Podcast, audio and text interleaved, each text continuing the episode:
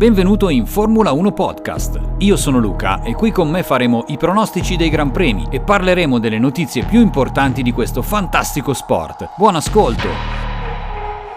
Un singolo pacchetto di aggiornamenti non può essere una pozione magica per risolvere tutti i problemi di una monoposto. Nel caso della Ferrari, il weekend a Barcellona è stata una dimostrazione dei principali punti deboli del progetto SF23, la mancanza di carico aerodinamico, le difficoltà nelle curve veloci e la gestione delle gomme sul passo gara. In questo contenuto esamineremo come questi aspetti vengono evidenziati attraverso i dati e le telemetrie pubblicate su uno dei media più importanti nell'ambito della Formula 1. La gara in Spagna sul circuito di Barcellona rappresentava una tappa importante per Ferrari nella stagione 2023 di Formula 1. Non doveva e non poteva essere la svolta definitiva perché un singolo pacchetto di aggiornamenti non può risolvere tutti i punti deboli di una vettura. Tuttavia, il circuito catalano rappresentava comunque un fine settimana in cui la scuderia di Maranello cercava risposte. Erano attesi risultati significativi su una pista spesso descritta come un corridoio all'aperto, soprattutto nella sua configurazione precedente precedente con la chicane lenta che metteva alla prova le sospensioni delle monoposto. Arrivati a questo punto della stagione era necessario trovare un compromesso in grado di affrontare le molteplici sfide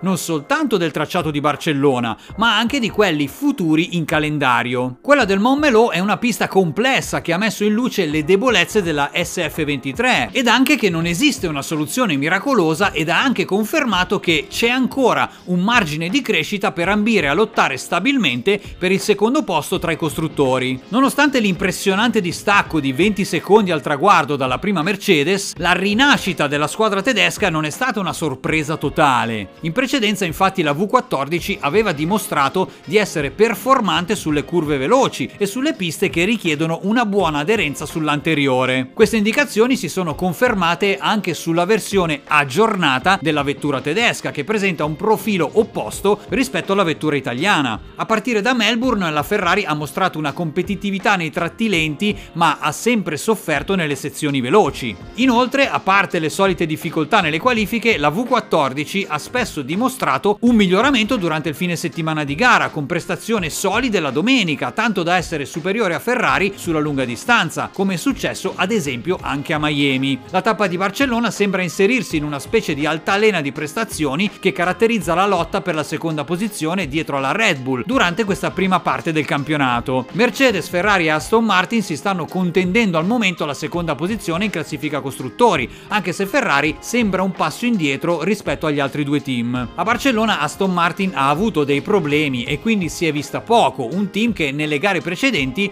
era stato un punto di riferimento per le valutazioni in pista. In questa prima parte di stagione, un po' per tutti i team, ad eccezione di Red Bull ovviamente, abbiamo visto prestazioni in genere altalenanti che dipendono spesso dalle caratteristiche del tracciato e dai punti di forza delle vetture. L'esempio più evidente per Ferrari è stata la gara di Baku. Carlos Sainz non ha nascosto che l'aggiornamento montato a Barcellona mirava anche a migliorare le prestazioni nelle curve a medio-bassa velocità, un aspetto che dovrebbe offrire un ambito di lavoro e possibilità diverse per la vettura. Da questo punto di vista l'analisi di Barcellona ha fornito risultati positivi perché la SF23 si è comportata bene nelle sezioni più lente. Tuttavia, soprattutto in gara, ciò non è stato sufficiente per compensare la mancanza di flessibilità sulla lunga distanza e anche le carenze aerodinamiche che si sono viste nelle parti di tracciato più veloci. Anche se in modo leggermente diverso questa situazione non è lontana da quanto già osservato a Miami. In Spagna le difficoltà nella gestione delle gomme e nelle porzioni veloci hanno pesato maggiormente, aumentando il distacco dalle prime posizioni. Prendendo Sainz come riferimento e che è partito dalla seconda posizione, si può osservare che in realtà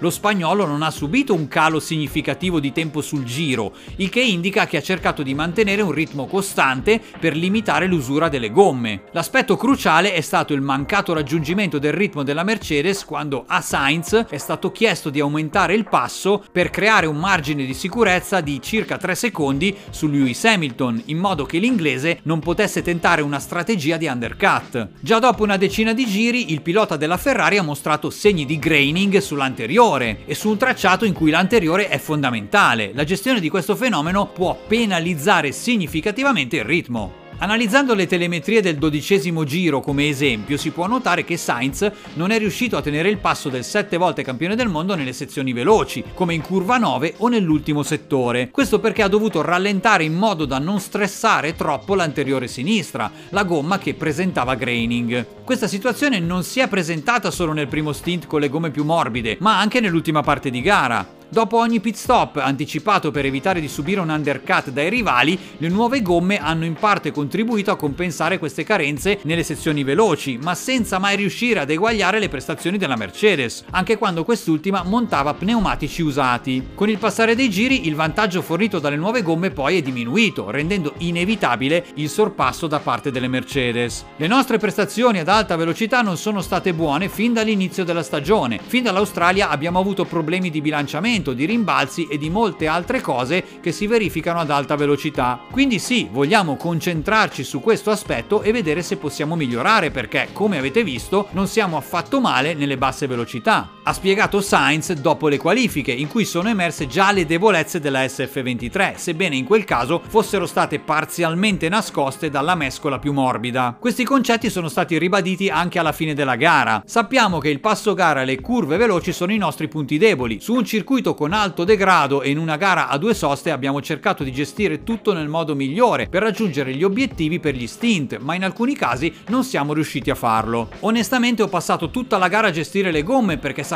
che su questo circuito il degrado è molto alto e quindi non sono riuscito a spingere. Sebbene il pacchetto spagnolo debba essere compreso e ottimizzato, le modifiche alle pance e al fondo della vettura non hanno risolto completamente i problemi della configurazione precedente, che a Barcellona sono emersi maggiormente rispetto ad altri circuiti. Considerando anche l'imprevedibilità della risposta della vettura descritta dai piloti, in parte dovuta al continuo saltellamento estremizzato a Monte Carlo e poi l'incoerenza dimostrata in diverse fasi della gara, vedremo cosa succederà nel corso della stagione, soprattutto se il team e il comparto tecnico di Maranello riusciranno a comprendere e a gestire le problematiche emerse finora.